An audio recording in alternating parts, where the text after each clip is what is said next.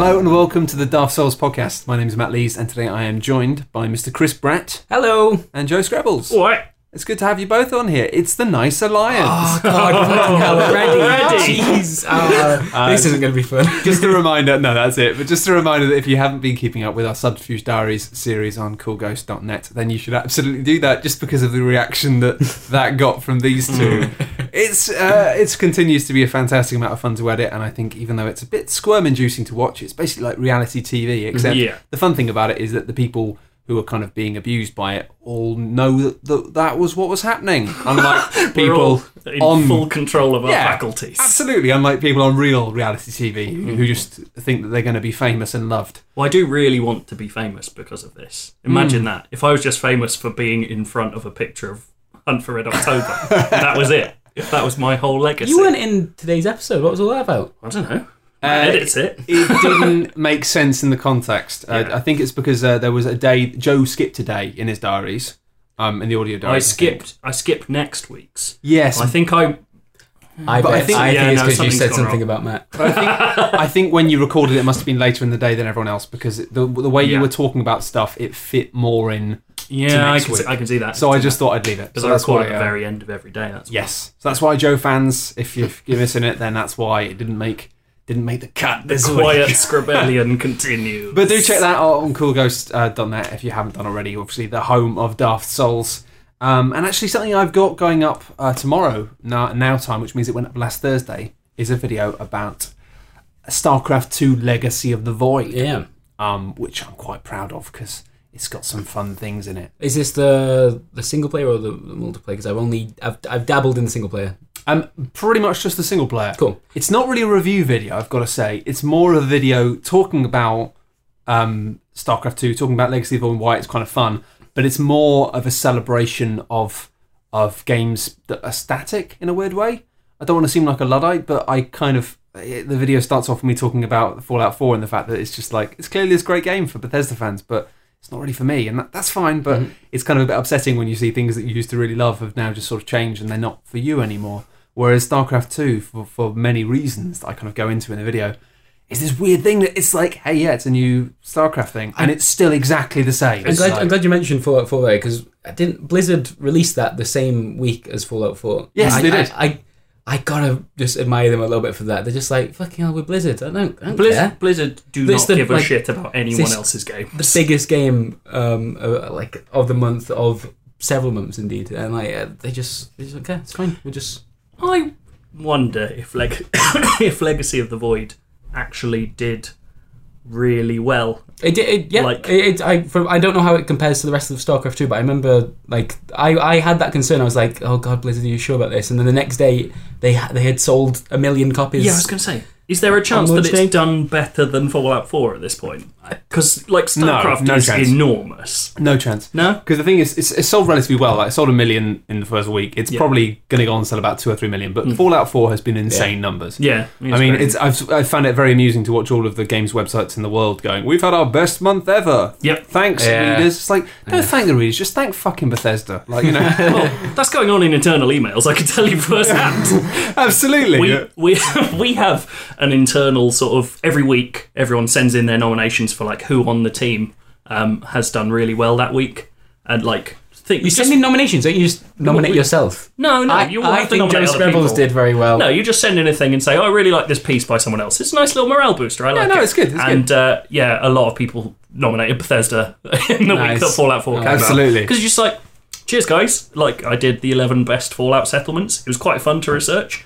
I mean, it wasn't hard. There are millions to choose from. Yeah. And it got, tons of hits. Well, that's it. It's just everything is constantly now just Fallout. Well, that's why I decided, because I thought, I'm not personally interested in Fallout. Yeah. What's the point in me spending 20 hours playing this game just so I can go, oh, it's not for me? Sure. Yeah. I thought, StarCraft's out, and even though it's selling well, no one's fucking talking about it. Yeah, which is really weird, because when you look at Legacy of the Void, I think I don't know how the story concludes, and actually I've heard that it's as hammy as Blizzard usually are. But, But it's like the conclusion of a 17-year story, in terms of the StarCraft franchise. And I think I really do just play it for the single player. I always dabble in the multiplayer, but to be honest, I just find it a bit too much. It makes my heart feel like it's exploding. I love strategy games. I just can't keep up with that stuff. It's too stressful. I'm actually not bad at it, but I just find it's like, I worry it's going to give me an aneurysm. Mm-hmm. But I love the single player because it's that classic thing, just build a big army of whatever you want and then just trash the other bases and just feel like you're a god. And it has amazing lasers and explosions. And honestly, it's weird that it's so tonally dated,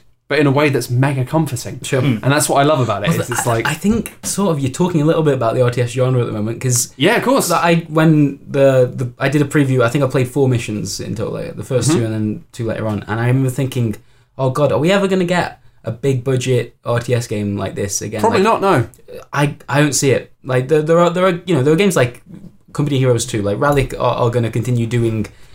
But I don't think you can, like, you know, a big RTS game. But I don't think Company Heroes 2 did as well for them as they'd hoped. No. So I think it's over. Yeah, I mean, if we're going to talk like really big RTS games, they tend to be hybrid type things. So like Total War always does well, and Total Warhammer will be big, but Total War Warhammer, as it's called. There was that Grey Goo game a couple of years ago, which was very critically acclaimed, but just fell on its arse. It's just. I think Blizzard are so kind of merged with that genre. Like they are, I think they were the last hurrah for it. Yeah. And part of that's because, at least in the multiplayer side of things, people have moved over to MOBAs. I think it's a very similar crowd that have. This is what I kind of talk about. We did it a little bit because we both kind of fell in love with Dota 2. That's it. The clicking on things genre is now very much just moved on. Yeah. And that's kind of, in a way, I'm really thankful for StarCraft 2: Legacy of the Void because. It shouldn't exist. And it's one of these things where the only reason it exists is because Blizzard said, I think, honestly, the only reason it exists is because Blizzard said, we're going to make 3 parts 5 years ago. If they hadn't said that, it just wouldn't exist. Yeah. It's so weird looking. Like, to see StarCraft 2, like, when StarCraft 2 came out, like, the thing that I remember is I played it with a specific friend who has now lived in Japan for years. And so it's really weird, like, StarCraft 2 coming out again and me going... First, I was a kid playing with a friend who I don't see anymore. It's like almost nostalgic, just the title existing still in a cultural sense is so weird. And that's the thing now that I boot up the latest expansion, put all the graphics up to warmth, and it's suddenly just playing such an anachronistic thing, but with all the bells and whistles and beautiful things of modern day. Yeah. It just feels like a real treat, and I think it's one of those things where, especially in the context of this month and having Fallout 4 and it being like, yeah, we love Fallout, and me being like, yeah, you do, and I love Fallout as well, but we just love different things, and mine is dead. It's really nice to just have this unbelievably luxurious version of something from my childhood. Yeah. Yeah. So it's one of those things where I felt a bit weird about doing it, but I felt like the only nice way to end the video was me saying, cheers, Blizzard. Because it's like, I'm not sure this made good business sense for you to put so much money into making this gorgeous 3-part... RTS game. I think they'd hoped that it would be another hurrah. Yeah, like you say, that I think that decision was made years ago. 7 or 8 years ago. Yeah. At one point, StarCraft 2 was just going to be a single game, and they realised that I think both the story they wanted to tell and the changes they wanted to make to multiplayer, it made more sense to do it over years. But that they said that like when StarCraft 2 came out, this hasn't been like last year. They didn't suddenly go, you know what everyone really wants right now. It was going to sell like hotcakes. But I love that they didn't scrimp on it. They didn't scrimp on it, you know? It was still absolutely full of ridiculously overdone, amazing cutscenes. Oh, God, their cutscene like team is incredible. In fact, I was at BlizzCon this year and they revealed the Warcraft trailers in the movie trailer. Yeah. And I was a bit lukewarm to it, and I then saw the intro cinematic for the next World of Warcraft expansion. I was like, holy fuck. Like, I understand why this can't be the movie. I understand why you can't have those kind of production values for the whole thing. It'd be completely animated. But holy shit, those cutscenes look incredible. And they've always done that. I remember I remember cheating through Warcraft 1 to watch all the cutscenes in it. Like, they've always had, like, a sense of... grandeur between the Warcraft 3 cutscenes blew my mind. And I don't use that phrase lightly. I remember when it came out. They still listen to me. The Arthur's kind of returning to his father moment is still like one of my favourite moments in video game single player stuff. I do wonder if the one outlet for like full on successful like big budget RTS is a Warcraft 4. Like I could see them doing it because then they're playing to a market. I've been thinking that, but at the same time, I think because they've done so much story and lore stuff with World of Warcraft, I don't know what they do. Yeah, that is a genuine concern. They like World of Warcraft, in my opinion, is kind of struggling with that itself. It's already had to go the whole freaking like Star Trek go back in alternate timeline stuff, which usually means like you're scraping the bottom of the barrel. And I thought that's a real shame, because I thought the story in Warcraft 3... They're bringing Illidan back again this time around. Oh, see, I thought the story in Warcraft 3, although it was hammy and all this, I really loved it. And I can't remember any of the story stuff in World of Warcraft. Well, they had a little bit. Like the Lich King stuff was brilliant. Like they clearly had a story they wanted to tell there, and it was a continuation from Warcraft 3. The first time Illidan turned up, that was like I really enjoyed his kind of demise and everything.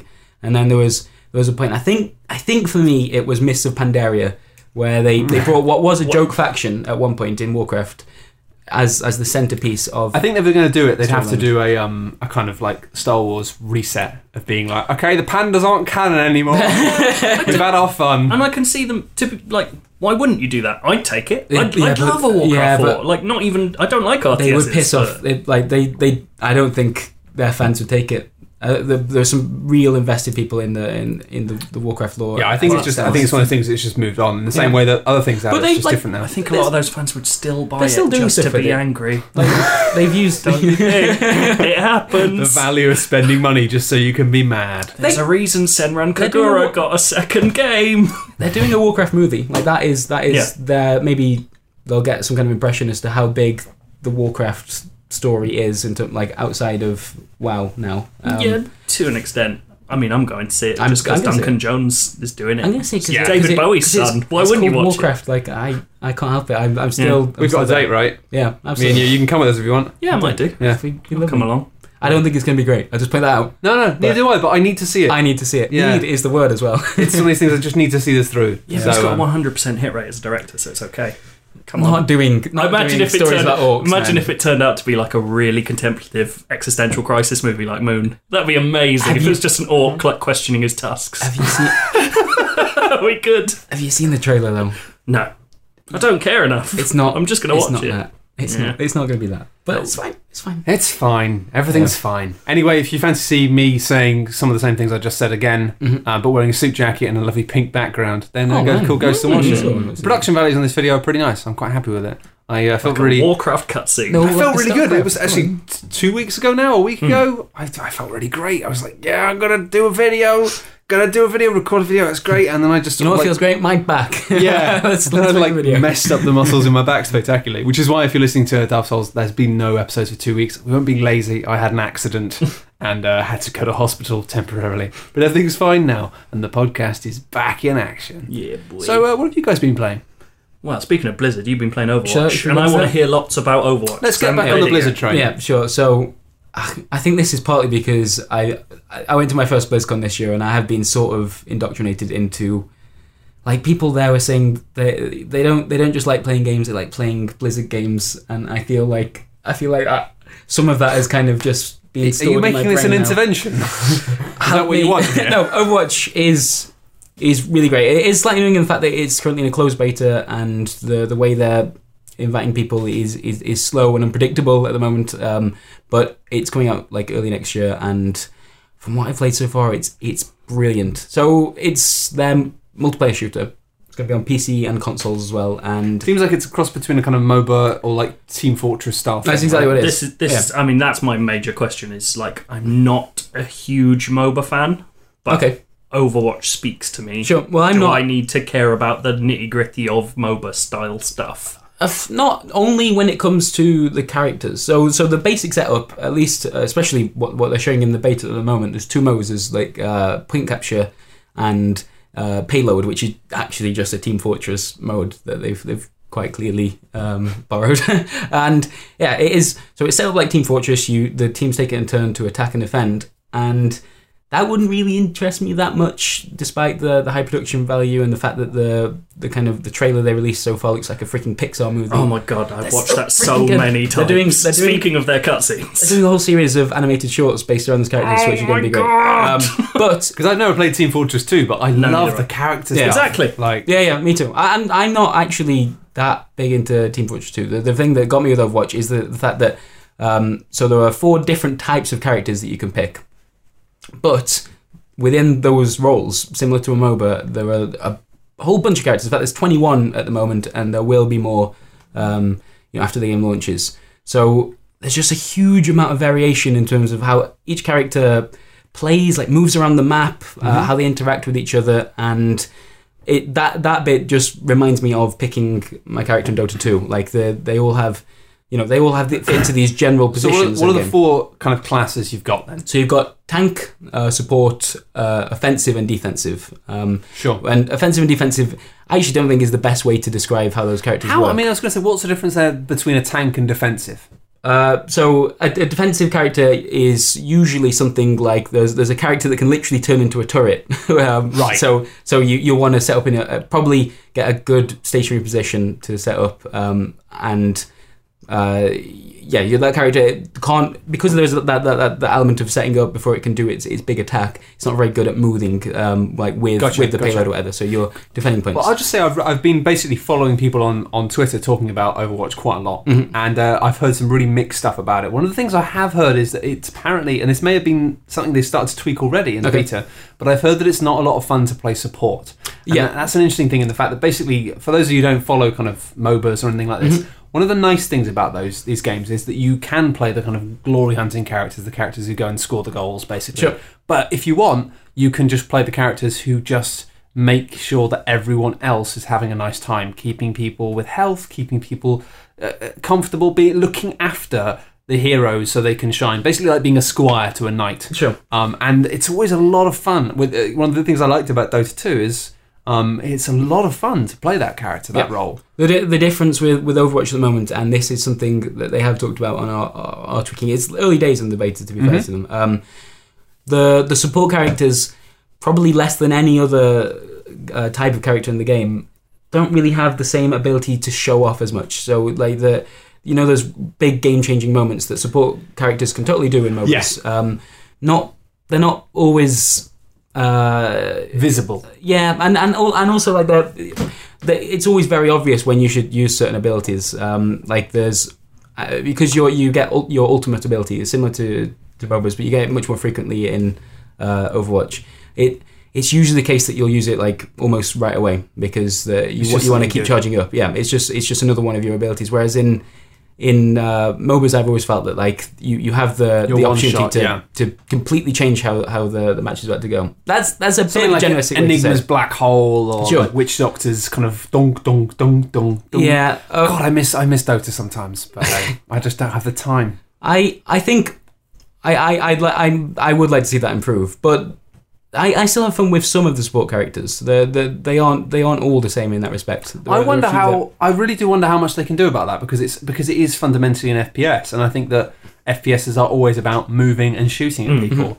And if you've got a character where it's like, well, you don't have to shoot at people, then that's fine. But how do you make that fun? I guess you're shooting your own team. All the support characters have like an offensive. Ability. You're always.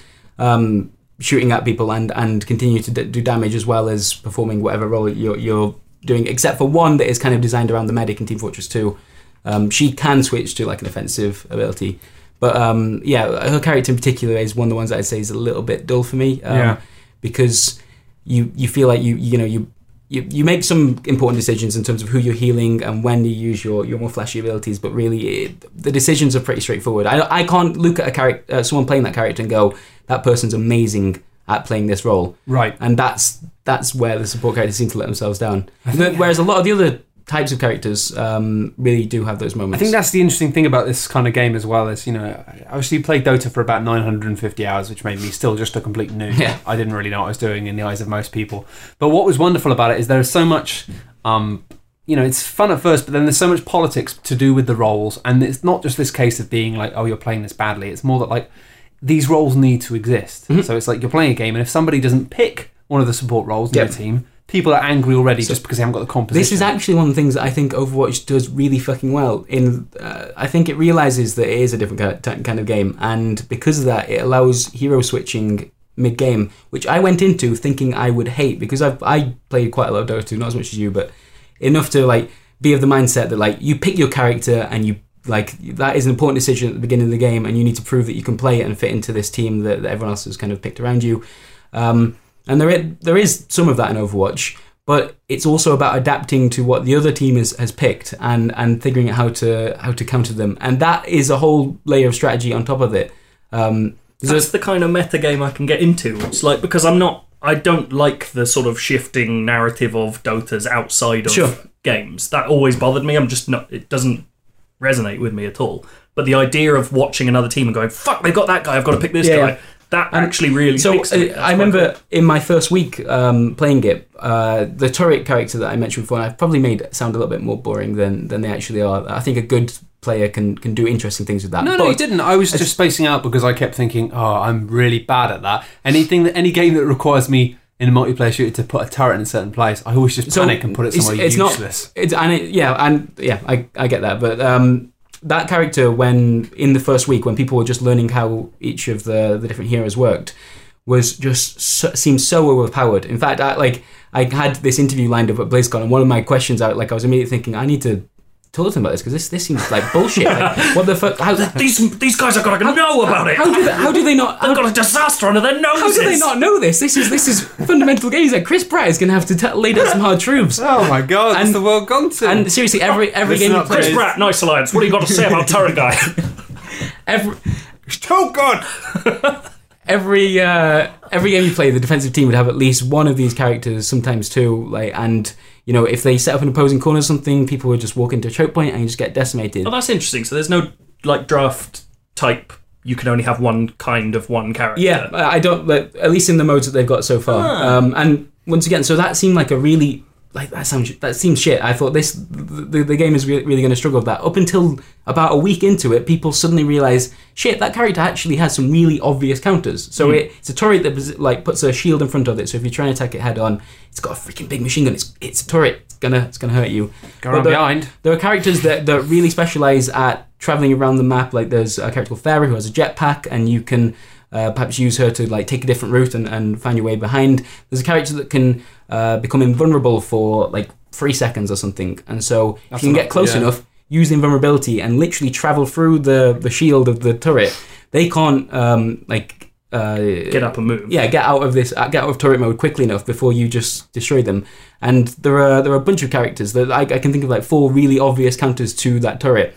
And suddenly the whole meta game shifted within a week, and I loved it. I went from really worried that this hero switching... Well, that sounds good to me, because as I say, one of the earliest problems that people have with games like League of Legends or Dota is actually when they don't know what they're doing, they pick the wrong character. Yep. Suddenly, it's like you've set off a nuclear bomb and you've got all these people shouting at you. And the thing is, if you're new to the game, you probably, even if you've done tutorials and stuff, you probably still don't understand what you've done wrong. And you need to be invested in the community outside of the game to even keep up with that. So at least now, these guys, if they really care about it, they can just change to the character that the team needs and shut up.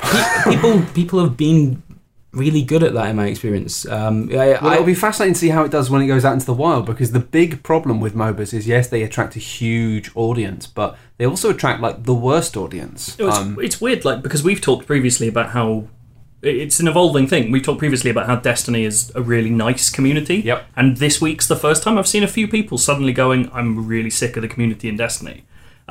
Reacting to changes, talking on forums and stuff. Sure. And now that it's sort of codifying outside of the game, there seems to be an emerging toxic streak, and you're like, oh no, it can happen to anyone. Yeah, it's just because they found a place to settle. Exactly. It's that thing of, it's basically just, the only solution is not allowing people to talk. Yeah, exactly. Complete censorship of the world. That's interesting. Complete censorship. And then we will have a nice time. Overwatch has pushed talk as standard and has been... you can turn it off. You can go into options and... you're in beta. Yeah, closed betas. Yeah, and that is the thing. And it has been nice and often useful. Yeah. But we'll see. We'll see. I know, it'll be interesting. That game is going to face a real challenge once it goes public. And also, Blizzard are really hoping that this can be another esport contender. I think it looks very promising, but I probably thought that about Heroes of the Storm, which really has struggled to be the third most popular MOBA, which I'm not even sure if it is. Maybe Smite's bigger. It probably is, yeah. I mean, it's... I didn't really have much interest in Heroes of the Storm. It felt very light and very fun, but...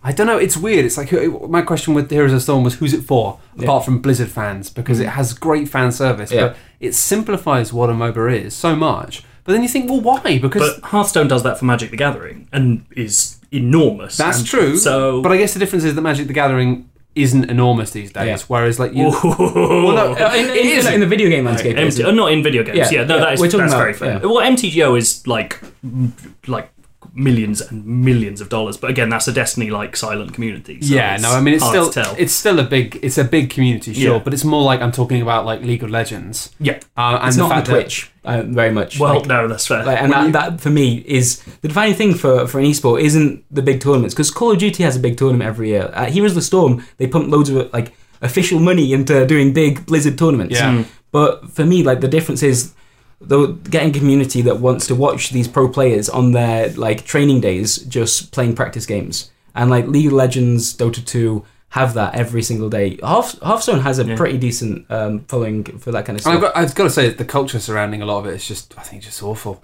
Like esports or yeah, I think it's just it's like the worst of games and the worst of sports. We saw a man get strangled this week. Well, that's the thing. I mean, like a guy who's supposed to be an esports journalist. I mean, admittedly, he's not really a journalist. He's a Breitbart worker, but he strangled one of the people he was supposed to be covering, and it's not sure whether or not how the altercation started, but I think even if somebody strangling's bad, let's know our colours to the mast. I kind of feel like even if I was like interviewing someone and they tried to start a fight with me, I don't think I'd strangle them. Like, I just think it's not what you do really as a journalist. Do you know what the best viewing community on the internet remains to be? Bob Ross. Salty Bet. I went back to Salty Bet this week. That is the greatest thing that's happened to video games maybe ever. Better than mouse to move, mouse to look, I should say.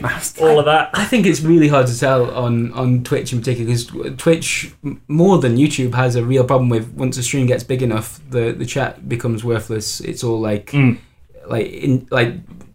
jokes and like the most immediate worst comments you can imagine. Oh, I've got to say, I would have actually like quit my job last year if I lived in America. Like just the threat of like being. I mean, with Twitch, there's so much like people trying to swap people or people pretending.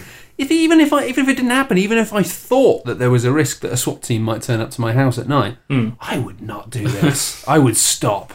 I'd just be out. I'd go. I'm going to make commercial videos about fruit or something. I don't fucking care. I also don't think Twitch is a fair representation of the community as a whole. No, it's not. I'm going to do. Oh god, I need to start doing this. I genuinely do sound brainwashed. Seeing the competitions at BlizzCon, like people were genuinely just having a lovely time, and that kind of stuff is really promising. Of course, I think it's just more like, you know, with esports and with esports heroes and stuff. You just look at, I mean, you watch documentaries about them stuff, and it's just like these are mad kids. It's sports, sports in general. This is what happened. Like, I support Tottenham Hotspur, and I got really happy about a game, and then heard that our fans had stabbed a child after a game the other day, and you're like. Brings me down a bit. It's not quite what I liked after a 4-1 victory. We didn't need to stab a child. That's bad. Vicarious competition is like a terrifying drug for some people. Yeah. And maybe that's why Salty Bet has the best audience, because it's inherently pointless and stupid. Yeah, exactly. They're laughing random. They're laughing at AI. Yeah, it's really odd. But yeah, just to get sexy for a second, Chris, what's the free-to-play architecture like in Overwatch? So it's not free-to-play. Is it not? No, this was revealed just before this. It's free to buy if you want to spend money, you scrub. I think free... Wasn't that something that Satoru Iwata once said? Free to buy? I think that was a thing he said. Free to start. Free to start. Yeah, that was it, sorry. And that's kind of stuck, actually. I think that's how Apple describes their iOS stuff. But yeah, it looked, for all intents and purposes, that it was going to be a free-to-play game with maybe microtransactions, hopefully cosmetic ones. It turns out it is a paid-for game, and because it's coming out on consoles as well, right? Yes, yeah. I think that's probably a big driving force behind it. There is a digital version on the PC which is slightly cheaper. You get all the. So this is the weird thing, and this is actually something I ran into during my interview. They worded it very carefully, and this I actually think stems from the fact that they don't really know how popular it's going to be yet, and how cool they can be about microtransactions. Because you need to be popular to be cool. Yes. Right? When it comes to microtransactions. So they worded it very carefully. They said that when you buy the game, you'll get all 21 heroes, but there are going to be more heroes after that. And we don't know how they're going to introduce them to the community. The moment they say... Isn't it? 6 quid each. It sounds like Evolve. It doesn't work. That's basically Evolve. It doesn't work in Overwatch, because I said, you know, the game's all about this, how fluidly you can switch between characters and how some of them have such obvious counters. Like there'll be a character that's doing really well in a game. You'll need to switch to someone that can heal that. The moment you have that decision, you go, "Oh crap, that's a character I need to buy." The whole thing falls apart. Oh wow, you made me really worried about the game I was excited for. I don't think they want to do it. That's why they haven't come out and said it either way. I think the game needs to be popular enough that they can sell cosmetics in it. It's actually viable. Yeah. And I don't know if they know it. I don't know if they know whether it will be. Which is weird, because in my interview I asked them and I got the vaguest of vague answers. Yeah, they probably just don't know at this point, do they? They don't know how many people are going to buy it. No, obviously they still don't really know the console market that well, even though Diablo did well. That's the thing. Like they don't know who's going to buy Overwatch. The masterstroke is releasing it on console in my mind. Sure. Especially a Blizzard game on console is an exciting thing. I worry though that a name like Overwatch and the character style of what it is, that just screams to me failed game. Overwatch is the worst. It is in a genre of failed games, for sure, because it's going up against. Let's run through some of them. It's going up against Battleborn. That's the one from 2K. Battleborn's dead in the water. What's going to happen? It's going up against Battlecry. When's that out? May, I think. All right. Well, similar time then. It's going up against Battlecry, which Bethesda have already said they're reevaluating. Gigantic. Gigantic, which is Xbox One exclusive, I think, and Windows 10. But Windows 10. And then they're going up against Paladins as well, which is from the same people that made Smite. Like that, there isn't enough room in this genre that hasn't actually proven that it's popular yet for that many games with such shit names. Yeah, it's mad. I don't bet against Blizzard there though. That's the only thing. I think Blizzard are perhaps big enough to carry a name like Overwatch. Look, Blizzard don't start their first new franchise in a million years. All their games have bad names. True, but Warcraft and StarCraft aren't. Hearthstone is a terrible name. I think Hearthstone is like an in-joke for them. It's like a reference. I reckon PC, sure. Yep. I don't know, I just feel like... I don't know, there's something about the name in the box... I haven't seen the box art, but I just sort of feel like... It reminds me a bit of Dreamcast era. There's something about it that's, that kind of like... Have you seen... I don't know. Have you seen the first trailer? It reminds me of the 360 post-Gears. Yeah.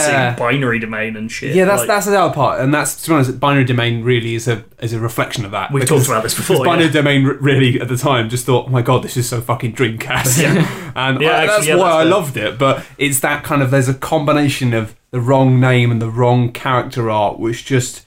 console art just means... Dead. I've done a 180 on the character art since I've seen that they are going to release some amazing trailers for that game. No, I love it. I think the Overwatch. And I think it'll be great. I think the Overwatch art is beautiful, but the name is terrible. Yeah, I agree with that. Yeah. Oh, I had no idea it wasn't free to play that. Yeah, it certainly looked like it. Free to put your hand in your pocket and buy something for once in your life. Oh my god! Oh, this game looks really good. I don't want to buy it. Well, get it free with it. I can't get it for download on the free. No, because it's interesting. It's not in any way an enticing prospect. It kind of falls into the same category, but I really thought it was an amazing thing when they announced Fable Legends was going to be free to play, because it is a game with Fable in the name, which people like. Yeah. It's not going to do well because people are going to open it and go, this isn't Fable though. But to see a big console developer going, here's a free to play game with close to Valve style approaches to free to play don't sound bad. In it's got all. Hero rotation is the only major. It's League of Legends as opposed to Dota. Yeah. I think that's a huge step, and I thought Overwatch might fall into a similar camp, but clearly not. Yeah, but Fable Legends is people have forgotten about that. Really that's quickly. Been in beta for a year. I kind of find it quite hard to understand. I don't really gauge it anymore because I don't have an Xbox One, and I still don't really have an interest in getting one. I permanently ignore most kind of exclusive Xbox stuff just because I know I'm not going to play it.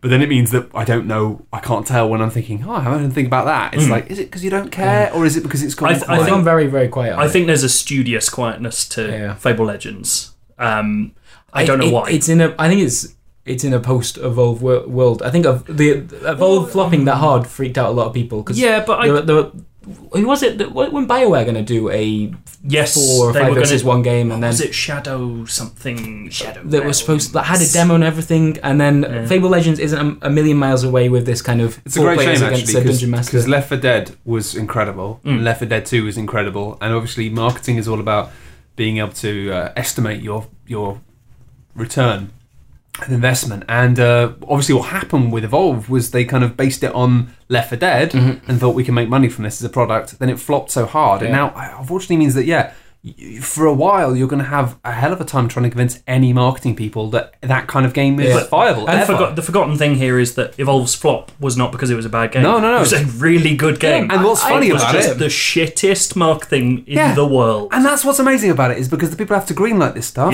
are marketeers, and the problem with Evolve was marketing. Yeah, it's mad. They're never going to admit that. Yeah, it's insane. They screwed up so many times in the process. I went from being like, that game looks amazing, but just before the game came out, I was like, just fuck this game. Yeah. And then the review said, oh, it's good, and I'm like, no, I just don't care. And nobody is playing it anymore. Nope. And that is, it's really weird how this stuff happens when these new genres that people think are going to work. Like, I don't really want to.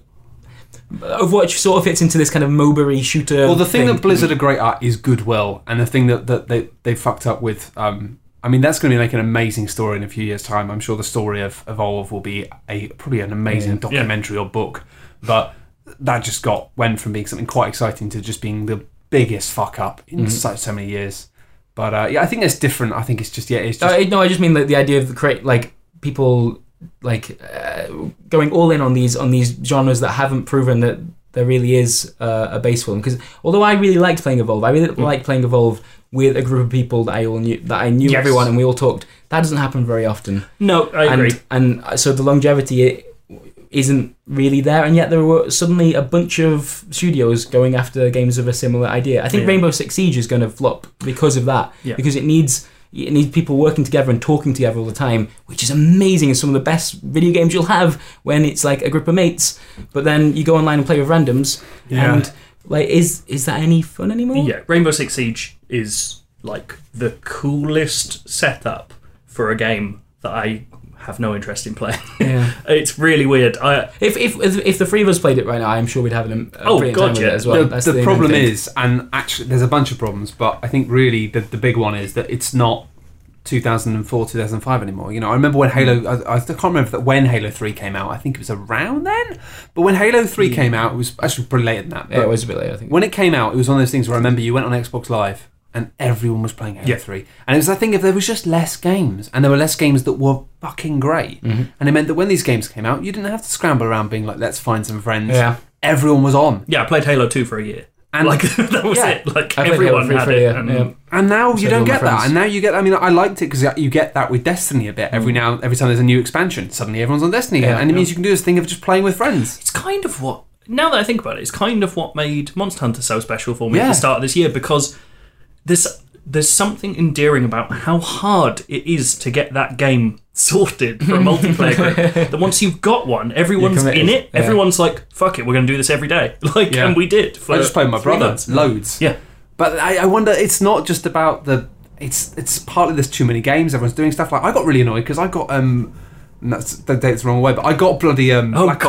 I got Black Ops 3, and I've had a bit of a go on Black Ops 3 on my own. Yeah, the first level of the campaign is fucking amazing. Yeah, just like unbelievably ridiculous bullshit. You're just shooting robots coming out of red mist, and I'm just like, this is actually amazing. I played it really drunk with my mate on a split screen co-op. We were going to play zombies, but you couldn't do that split screen. Oh, of course, yeah. So we just played the campaign, and we were just rolling about laughing. Yeah, it was just so stupid. I mean, it gets much worse, unfortunately, but yeah, it's worth it. We will play zombies. No, I know, but the thing is, this is the problem. There's a million games. We've had the rise of the big game. So now I'm like, I want to play some Call of Duty with some friends, and then you're all on Fallout 4. Yeah, because these all-encompassing single-player experiences are now fighting for oxygen with these tight four-player co-op things. And actually, it's a really interesting dichotomy. You have two types of game. You have four-player multiplayer games, or you have single-player games that take 300 hours to finish. Yeah. That's the two games this year. It's weird. We were putting, as all websites are at the moment, we're all debating our Game of the Year lists. And you look at it and you go, 2015, everyone has the same list. There's no... That's pretty varied, actually. Really? Yeah. You're cool, though. You're cool, guys. Sorry. No, but Coolo gamer. Nice. In terms of, the upper echelons, where it's always going to... it's the big RPGs that came out. Yeah, sure. And, Her Story everyone loved, and Invisible Inc. everyone loved, and then some other stuff. That's actually been a problem, I think. The reason ours are all a bit different is because not everyone had the time to play all the big RPGs, and there's been so many. This is what I think. That's why you got lots of people having the same things, is because you've got these different types of games that either like these big all-encompassing RPGs that have been so many of them that if you've just played those, you've played fucking nothing else this year. Yeah. But then also stuff like Her Story, where it's like, it's cheap, it's over in 3 hours. I love those games so much. I do, because they're a palate cleanser in a sea of way too much stuff. I wish, like, Gone Home had come out this year, and I could just be like, oh, it's 2 hours long, it was so good and sumptuous and interesting. Yeah. Like, I love that stuff. I mean, it's difficult, because, I mean, I've just been playing a lot of Persona 4 Golden, and I'll talk about that probably next week with Quins. Isn't that a, like, 60-hour game or something? Yeah, but I had, like the muscles in my spine. I suppose it's also actually Persona 4 is an interesting one because it splits itself into distinct sections anyway, doesn't it? So you've got like a sense of how it progresses. It's not Fallout where you're going from one place and then you go, I'm just going to go over there, and then it's 9 hours later. It's addictive because it's just like day by day. It's like a calendar year. I'll talk about that game when Quinz is here because I know he's played and loved it a lot more. It's a JRPG. That's my only contribution. And I'm thinking, I quite fancy the look of, like, Xenoblade. This is my terror, is this week. You know, you don't get into the mech for, like, 40 hours or something in that. Yeah, I know, right? And These games are so big! Everything's so big! I had written off Xenoblade. Guys, we need to work out how to freeze time. Yeah, I'm serious. I genuinely haven't been able to complete... I haven't started in Fallout yet. I haven't been able to complete The Witcher 3 or Metal Gear Solid 5 yet. I'm not doing Fallout. I haven't started Witcher 3. And help me! I finished Witch 3. I still haven't finished Hearts of Stone, and I need to because it's going to be the best. And I want to think that, but I haven't. Like, I just didn't have like a weekend to spend with The Witcher 3. This must be now like all these people who've made these like amazing 4-player online experiences because they were the big thing a few years ago. Yeah, and now just going, oh fuck off! When they look at like The Witcher 3, Fallout 4, all these gigantic games of being like, how can we? Yeah, it's not because the problem is you're not competing for one person's time. You're competing for like everyone's time because that person needs to have their friends free. Yeah, I think the way Steam does it is quite smart of being like bundle deals of being like buy 4 copies of this. Yeah, but even that's a bit weird because then it's like this is why I think I said Rainbow Six Siege is probably going to flop. I think that's a full price game that you're buying and you need like 3 other people to also buy probably to have a nice time. But this is why Overwatch being to come right back. This is why Overwatch being free to play made sense to me because like you know you look at people are still playing fucking Warframe because it's free. Warframe's bollocks. The idea of like a Pixar MOBA made by Blizzard for free is genius. Like that's it. Everyone's playing that game. Yeah, it's good. But like, it's good. It's good. Yeah, just one of those things. Yeah, I mean, I found the same thing playing StarCraft 2. Is the fact that it's got this really cool new co-op. Yeah. So you can basically do these missions where it gives you the sense of you playing like online a bit because you know the AI is not bad. Yeah. But it's got this also this nice thing of the fact that you have different characters, so it splits up the races into different characters. So that you don't always get the full roster of that race's units. But as you play and as you do these missions, and they're kind of like you just choose one from a random list and it plays you a mission like stop the trains or blow up the crystals and it's all just usual shit. But you level up and then your character gets new things, which means like you unlock new units to your roster or just like mad... Or like all you know the stuff you get in the single player campaigns of being like, oh you can do this and it's like massively overpowered stuff that it never puts in the multiplayer. Yeah, sure. It slowly adds that, but it has this nice thing of it being like, okay, well you start off on normal difficulty, but then it's like once you've got a character like level 7, you've unlocked like 5 of the unlocks or whatever, like it starts to go, hey, you can play on hard now. Like who you played it with? Well, that's the thing is nobody's fucking on. Yeah, right. I see exactly what I was thinking. I've got one friend, Martin Gaston, who used to be a journalist. Who's he popped on? And I was like, oh, will you play with me? I had to really bug him. I mean, he's a good friend, so I knew he wouldn't mind too much. But I was really like, please play this with me. I want to see if it's good. And it's this thing of being like, yeah, it's crazy. This a game as high profile as StarCraft 2, and I was just like, no one's on it. Yeah, no one I know anyway. You know. And I have difficulty enough. Is it different this year, or is it just? I don't know. Like it feels like the I think it's like I think a big group of big RPGs that I feel like I need to have played. I think it's just critical mass this year. Yeah, it's like you know, The Witcher and Fallout by themselves are enough. And Metal Gear, and then you've got Mad Max, and you've got lots of like, fucking Mad Max. 2 years ago would not have been a B-list game. Yeah. Like, yeah. Assassin's Creed is a fucking B-list game this year. Imagine if Shadow of Mordor comes out to, like no 2015. One that, yeah, that it game would have struggled to get the Shadows of Mordor 2 will probably come out, and it might not just mean anything by then, because there's too much stuff. I mean, I honestly think now, and this is why I agree with Joe, that I think Overwatch not being free to play is tricky, is the fact that I honestly think now that the only way you can have an online cooperative based experience game that keeps an audience, like a sensation, is by having an ecosystem. It isn't just enough to have a game that you buy and play with your friends anymore, because those days are over. You need to have an ecosystem that people visit. Like, Destiny's great because I'm not playing it much anymore. Like, I now just get into it for a few days here and there and then forget about it for a while. But I like that. But when I'm in it, it's a nice little ecosystem that I feels comforting. And I'm not going there to play with friends. I'm just going there to play, and then my friends are there because they're going to play as well. And Dota was like that as well. It was the fact that, because it's so fun, you log on because you want to play Dota. And then, sure enough, other people who you know are also doing the same thing, and then you go, do you want to play? And they go, yeah. And it's like, you think it needs free to play for that? Overwatch is doing that for me at the moment. I'm getting the same sense. I am playing for free, but I don't know. If they can make it so it's really fun to play not with your friends, then that doesn't matter. It is. And that's, for me, is why Destiny's great. People always say, oh, should I get Destiny because I don't play with my friends? I'm like, it's so much fun when you approach the high level stuff with friends, and it's so much fun just to dick around with your mates, doing nothing, talking about not the game at all, just talking bollocks while shooting stuff in the head.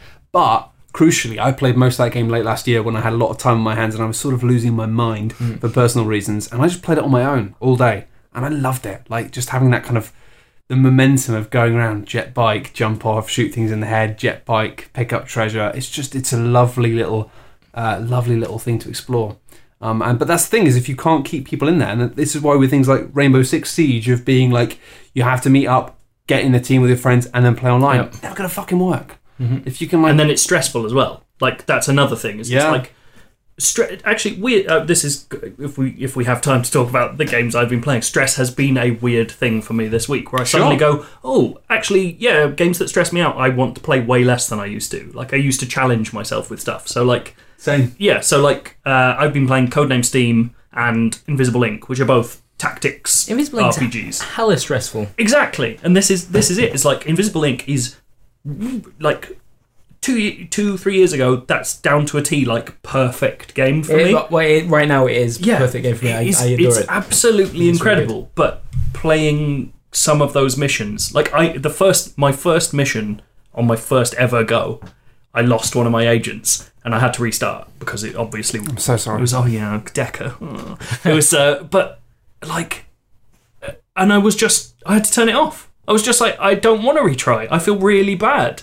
And I don't know what it is about games being stressful that now gets to me. I'm just like, I have no time not to relax. You know what I mean. I get that. Since Enemy Unknown, I've chased that feeling more and more, though. I want games to kind of go down the Iron Man route, like, have a lasting impact. My decisions need to matter, and I guess in a way I kind of want to feel stressed out whilst playing. I think the thing for me is I can only do it in games like that now. So that's why I like Invisible Inc. and I like XCOM, because I have to play games where the pace is at my leisure, so I get really fucking stressed. But if I go, you know what, this is too much, I can just go and get a cup of tea. That's the difference between playing Invisible Inc. and playing StarCraft 2's multiplayer. Yeah, StarCraft. Yeah, I agree with you, though. If I win or lose a game in the first 10 minutes of a StarCraft match, fine. If it goes on any longer than that, I can't keep it. My adrenaline levels just... I collapse. I become like a fucking fritter. I just sit there going, and I become paralysed by options and choices, and I always lose, because I can't deal with that sustained stress. But it's interesting, because, the key difference between the two games I've been playing is Codename Steam is portable. So every time I'm on a train, I flip it open and I play a mission. And is it good? I've heard really mixed things. It was weird. I mean, its major problem when it came out was that it had this insane decision to make you watch in real time an entire enemy turn. Oh, God. But the whole game's based on point of view. So you just wouldn't see anything for 30 seconds. And he would just sit there and tick away. And that's mad, obviously. Yeah. So they updated it, and you can fast forward, and if nothing happens, it skips. So that's fine now. As a tactics game, it's very weird and very interesting, because it's because it is totally based on point of view. So you're aiming, you're being able to tell where anything is and where anything can see you. Overwatch is like...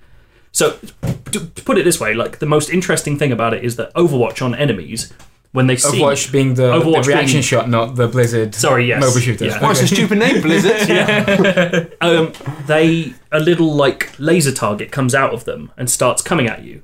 And if you come out and you see that, you can actually run back into cover and they won't hit you in it. It's not like an instant you have walked into their line of sight. So it's half action game inside a turn-based game, which is really strange. That's interesting. Yeah. And it kind of works. It doesn't always, but it's quite nice. And it feels like you have a bit more control over your tiny little squad than you usually would. And I like that. And so I'm playing on the train and that's nice. And I'm doing a mission and then I finish and I go and do whatever I was going to go and do. With Invisible Inc., I'm sitting down and being involved in like some of the most like perilous heists of my life and like avoiding guards by a square and stuff. And I just sit there going, fuck me, I need a coffee and like a bratwurst and I need to not be near this anymore because it's just too much. I sit there being like, this is legitimately like one of the only decent heist games I've ever played in my life because of that feeling. Don't get me wrong, it's the best heist game I've ever played. Like it's incredible. I'm 2 or 3 hours in and I know that. I actually have not played much of it. I played it when it was in early access and thought, this is amazing. They've done an incredible job of keeping it fresh as well. Even since launch, like all the characters, or almost all of them, have alternate kind of loadouts to start with, which completely change how the games feel. It's basically like a whole new set of characters to play around with. And then they've since done an expansion called Contingency Plan, I think, which actually just legit introduces new characters. And there's loads of... Like you can go back to it now, even if you played it when it first came out. I think there are still plans that we're going to do a series for it on Cool Ghosts with me and Quinn somehow. Quinn's has done a fantastic video about the elevators in that game, which I'd recommend people watch as well. Yeah, that was an old Cogwatch video, wasn't it? I think it was on RPS. Are we at the point where we can say Clay are like one of the best developers in the world? Oh, absolutely. It's insane. I mean, they are. Their hit rate is unbelievable. Yeah. Like Mark the Ninja, Invisible Inc., Don't Starve. Well, who's done that? Well, you know that Nels Anderson is... Yeah, he's the guy who does... I don't know that guy, so full disclosure, that guy's a dick. I played against Subterfuge with him. Full disclosure, we hate that guy and we still think the games are amazing. It's... Yeah, and unbelievable. They're incredible. Sorry, they didn't do Don't Starve, but... No, they did do Don't Starve, but Cappy have done the new... Cappy, another amazing indie studio, have done their new expansion, which I think is the coolest thing in the world. And apparently that's really interesting, like all sea and stuff. Yeah, it's like a shipwreck. I've never played Don't Starve. Oh, it's so I kind of figure at some point, actually, it might be nice to play. That's stressful too.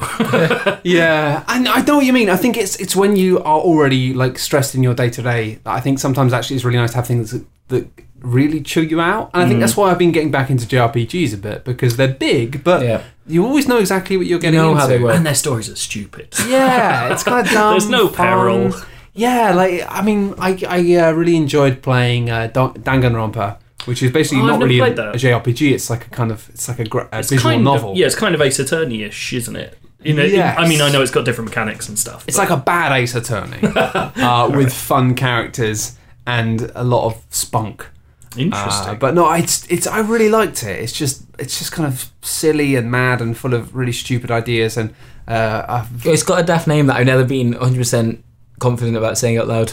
I think it's Danganronpa, but I don't know. That sounds legit. I've heard it. Yeah. But they have it has like a bear in it that's like that's the headmaster of school, and he's just a serial killer. Yeah, bear isn't it? About it's kill you all. And it's a school where every student is like the best at something. So there's like the ultimate chef and the ultimate like darts player or something. Yeah, it's exactly it. It's like all the best people at these weird things all come to one place, and then you're trapped there, and there's a homicidal bear.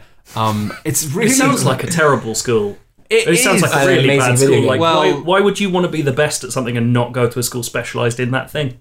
Yeah, because the academy system's gone wild. You're already the best at it. Yeah, but what are you going to learn? Well, it is all explained in the story. You've got a lack of ambition there. You'd have to be the professor. You want to be if you're the best at it. Interesting. Yeah, but I enjoyed that because it was basically just reading. It's a game of reading and occasionally doing things. Which is not very stressful. Yeah. And the story is bollocks, but I enjoyed it and I played it through because I wanted to see how the story ended. If you want to play a really nice visual novel. Have you ever played Attack of the Friday Monsters? You know, I didn't actually get into that much. Oh, it's so good. I quite liked it, but I found it a bit too twee for me. Oh, it made me want to be a Japanese child in the 80s. It was brilliant. I kind of liked it, but what annoyed me about that game was the way they tried to flesh it out by having those little shiny collectible things. Oh, that sucked. Yeah, and I, unfortunately, I have no defence against that. Like, when I see those things, I need to run around and collect them. No. So I'm sitting here running around all this fucking twee little Japanese town, picking up these shiny objects that I know I don't need and will do nothing, but I can't stop it. Well, they help you play quite a bad card game. Yeah, that I'm not going to play. Yeah. I think I'm past that stage. I think I can ignore a collectible nowadays. I can't. I wish I could. Attack of the Friday Monsters. And actually, one of the problems I have with Persona is it's this lovely thing of you trying to manage your weekly calendar, manage your daily calendar. What are you going to do? How are you going to spend your life? Are you going to get a job? Are you going to spend time with your friends? I don't know. Are you going to do these things? I don't know. It's this lovely sense of, look, you can't do everything in life. What do you want to do? Look, which person do you want to be friends with? Because you can't be friends with everyone. You said this wasn't stressful. This is way more stressful than Invisible Ink. But that's the problem, is it does get a bit stressful because you start to realise that you can optimise it and you can be like, well, I'll do this and I'll spend my afternoon doing this. And it's annoying because you start to treat your life like a machine, and it kind of removes some of the magic of what the game is supposed to be like. This is entirely refreshing. I read off a couple of text messages that I just got on my phone whilst we were recording this. Sure. This is from Gav Murphy. Just caught up on episodes 5 and 6 of Subterfuge Diaries. You horrible little snake. that's unbelievable. Are they text messages? Yeah. Not WhatsApp. Text message. I don't use WhatsApp. That's even more invasive to me somehow. Really? He paid money for them. Fuck. He would say that if he was on credit. If it was 15 years ago. I knew I was going to derail it then. Sorry. That's fine. It's fine. It's fine. But yeah, no, it does. These things do get stressful because you start to realise that you're like, oh, I could do this, and then it occasionally does the mad thing of being like, oh, it's summer holidays now, and it just jumps a week, and you're like, no, because it like does I want to be in school. Yeah, precisely.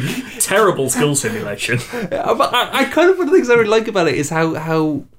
Like, it doesn't make sense in England, in the fact that like it has all of this, like, it's very Japanese culturally, in the fact that I find it interesting that so many of these Japanese games are based on school, and I think that a lot of that comes back to fantasies of coming of age and fantasies of being like, you know, being back at school but being popular and having really sexy girls really like you, awesome hair.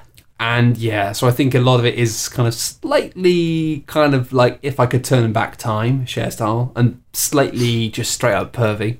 But what I really love about Persona 4 in particular, of having this, and all the Persona games, is this thing that you can study, and when you have exams, you can just basically like study loads. And then if you study loads and you don't go out and you don't do the fun stuff, you do really well in your exams, right? And if you do the best in your exams in your class, right, what do you think happens? You get an award or some kind of like. What do you think would happen in Britain? A golden sticker. A golden sticker. Well, in this, you get loads of money from your guardians, your mum and dad or whatever. They give you loads of money as a reward. That kind of makes sense. Fair enough. But the weird thing is all of your classmates like you more and think you're cool. And it's this weird thing of this Japanese cultural thing of this idea of like, you're supposed to study because it's what you're supposed to do, and then because of that, like, it's a good thing. So people who are smart and who study and do well in their exams, they're good. That's my kind of school. That's the school I wish I went to. Precisely, but in our school it was like, you just get bullied. Yeah. Like, the idea of like aspiring to be good in exams and the idea that people would applaud you for being intelligent, it's like, this is so alien. It makes me laugh every time I'm in a Persona game and it's like, oh, you did the best in your exams, everyone likes you. I'm like, this isn't how the world works. Is there an option to smoke cigarettes in an alley? No. That's what all the cool guys did at my school. That's how they got liked. They stank. They all stank. Joe, it's all right. You're cool. You're safe now. It's all right. Stefan's listening. Fuck you. No, I know exactly what you mean. I know exactly what you mean, but it kind of makes... It kind of... If it was a Western developer, then you wouldn't... You'd have the option to, like, like, not do your work, or just not go to your exams, or whatever. Like, in this, it has this weird thing where it's like, it kept saying to me, the summer's almost over, and you've got homework to do before the end of the summer. And I was like, look, I've already spent a lot of time reading books. I'm actually a genius level now. I'm like the most intelligent you can be in the world. I'm not doing my homework. Like, maybe I'll lose some marks. Who gives a fuck? I'm literally a genius.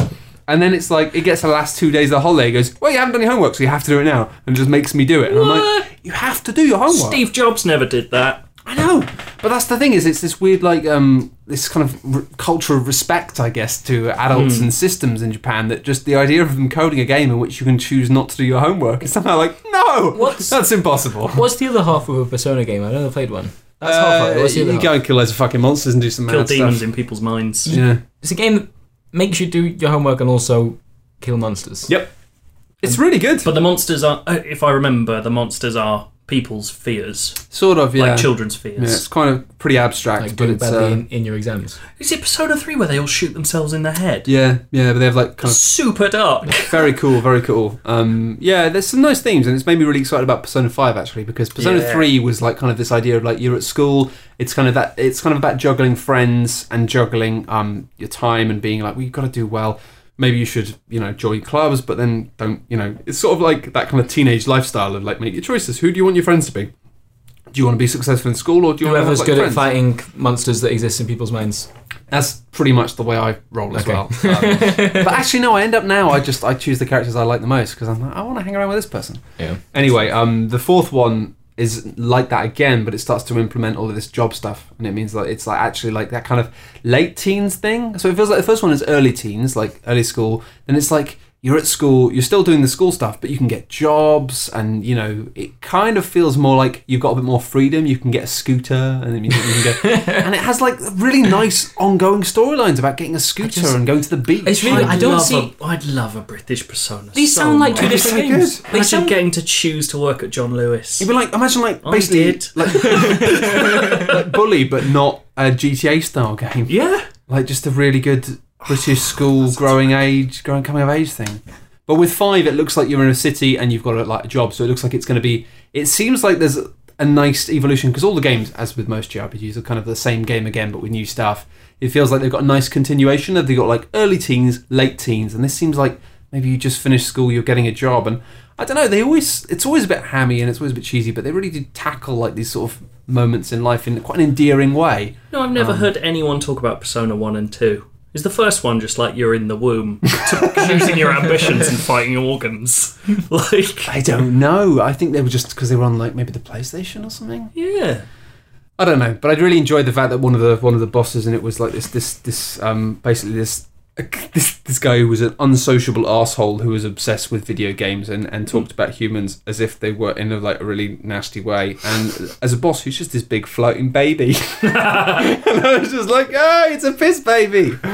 These Japanese devs are cool. Yeah. Anyway, I should probably wrap it up now. And you'll pay for that and not Overwatch. You pay for that and not Overwatch? Yeah, I bought it on a sale. It's 20 quid. Persona games are great, and they've got amazing music. Music's amazing, like upbeat Japanese pop, like cool. That's stuff. What everyone's saying. People are saying like one of the word is Xenoblade has the best music since Persona 4, and that makes me go, whoa, yeah, let's do it. I really want to do it, but then it's like I don't know. I think I'm just going to have to regress and forgo all big Western games. I guess in a way it's actually been quite nice, because I think for many years I got put off JRPGs because the vocal community behind JRPGs were just almost uniformly scum or at best idiots. No, come on, it's just assholes defending like 12-year-olds that are sexy and or you like hear this bit socket. Okay. No. I mean, the bit socket are fucking lovely, but you know what I mean. It's like you kind of. It's embarrassing to say I'm a big fan of JRPGs when you realise that a lot of the community are either people who think there's nothing wrong with sexualising kids, or people who just go, "What's wrong with games where you have fun for half an hour, for 30 hours, and then it wants you to grind for 20 hours to finish the story." It's like, these people are either just like a bit kind of maybe like morally dubious or just fucking thick in terms of understanding game design. But I think that over the past year, it's sort of been seen that like actually a huge swathes of the games community are just absolute arseholes or mega thick. So it's allowed me to go back and enjoy JRPGs. Nice. Contextually clean. Yeah, it's like, it's all bad. So just doesn't matter. Just do what you want. You're going to feel just as dirty in your shower, whether you're playing Overwatch or Persona. Alright, okay, sure. Persona still sounds bonkers. I haven't got it. I need to go and watch some videos of this game because I can't picture it. It sounds like the most... I'll show you afterwards. It's on my PSP over there. And that's it. I think usually we do questions, but I know you guys have both got to shoot off and it's a bit late, so we won't do it this week. Together to plot. Oh, not the nice irons again! Fire up the submarine, Brad! No, the submarines are over. Oh, God, it really was a hell of a fucking thing. The problem with the video series, I'm enjoying editing it. I'm enjoying the fact that I think it's coming together to be a really great series. But at the same time, it's like going back to the old Blades every week. Same cuts. You can't forget about it. You can't move on because you're still continuing this story, dragging out something which lasted for us 10 days and something that's lasting... Maybe I don't like that everyone thinks I'm a bad person. That'll come round, I'm sure. It will. I do feel bad. I do. It will. It will. I know how. I know how the next few episodes go. It's fine. I think it's fine. These things all come around sooner or later. But yeah, I won't actually. I was going to talk about Star Wars Battlefront, but I probably won't bother. Just because I thought it was a bit rubbish. If you'd like to know why I thought it was a bit rubbish, I wrote an article for Vice. I think if you just look for Star Wars Battlefront, not very good. It kind of went a bit ballistic on Vice because it got tweeted by their main account, and I still get actually like amazing Twitter avatars, which is just like the person holding a large bud of weed. This other day, his Twitter name had Wu-Tang Clan as part of it. It was like a longer one than that. His chosen display name was Don Draper, and it was a picture of him holding a very large bud of weed. And he said to me, "I think you didn't like the game." Because you weren't good at it. Oh, that's the classic, isn't it? And I just thought, sage. I wish I had a pre-recorded video of me in a top hat and a kind of like a proper suit, just sitting around with a pipe and going, my God. Have you ever seen Adam Buxton has that one where it's him in like a big afro wig and sunglasses to like cool music, just like tapping out the comment, and it's always he always plays it when it's like someone thinks they're really cool when they're sending a comment. It's brilliant. I think maybe I need to copy this. Just have a series of like short Vine or video responses that I can just copy to these people because it's spectacular. But Star Wars Battlefront, it's all right if you like Star Wars. I think it's just not a lot fucking going on with it. No, you don't sound infused, if I'm honest. Huh? You don't sound infused. I thought it was just rubbish. Right. I played it for a bit. I thought it was just rubbish, and then I wrote some words about it, and I kind of don't trust anyone who likes Star Wars as much as they do because I think that everyone's sort of lost their minds temporarily, and so hopefully in 5 years everyone will look back and go... I mean, I remember, like, you know, when the first three films came out, everyone was getting so excited, and it was literally some of the worst. They weren't even the worst Star Wars films. They were like some of the worst films. You know, during this episode of the Death Souls podcast, we've been pretty down on esports, Star Wars, and JRPGs. We're fucked, mate. Yeah, I know. That's it now. But you know, I already lost the JRPG crowd. That was I think that was actually pre-Gamergate, but I had some people record a whole podcast about me because I'd had a go at people defending sexy children in swimsuits in Bravely Default because they thought that was... It's like, this is what we're dealing with, people. I mean, like, you know... I think that's my official statement as well. Anyway, that's it for this week's podcast. We got something... Say something uplifting before we finish then. Fuck. Overwatch is good. I like it. It's worth money. It's better than free-to-play, joke scribbles. I'm talking from a market perspective. He's looking at the bigger picture. I like it, brat. I think people should pay attention to it because it is good and reason to actually be interested in it. I think video games are great, and I love Persona 4, and I'll talk about that more next week. Squirrels, you need to do something quick. Of course, soup is great in winter. Soup is fantastic. I'm really into soup. Oh, God, microwave's got a soup setting. You've got a soup setting. We can't end on a microwave setting. What does it do? It detects how hot the soup is, and it just keeps... Don't mention the sensors. Don't mention the sensors. I know. What kind of fresh madness is this? And you know what? I switched it on earlier. I switched on the soup heat setting when there was no soup in the microwave. Did it know? It just started doing it, and it's like, well, when will this end? Yeah. So I just switched off in a panic. I was really worried because otherwise it's going to be trying to infinitely heat up soup that isn't there. Soup had to watch this. He was there. It sounds good. He couldn't believe it. Why do you not like this? Come on, Brat, that's the most exciting thing in this whole fucking podcast. You like Crusader Kings 2 and you don't like soup settings. They're the same thing.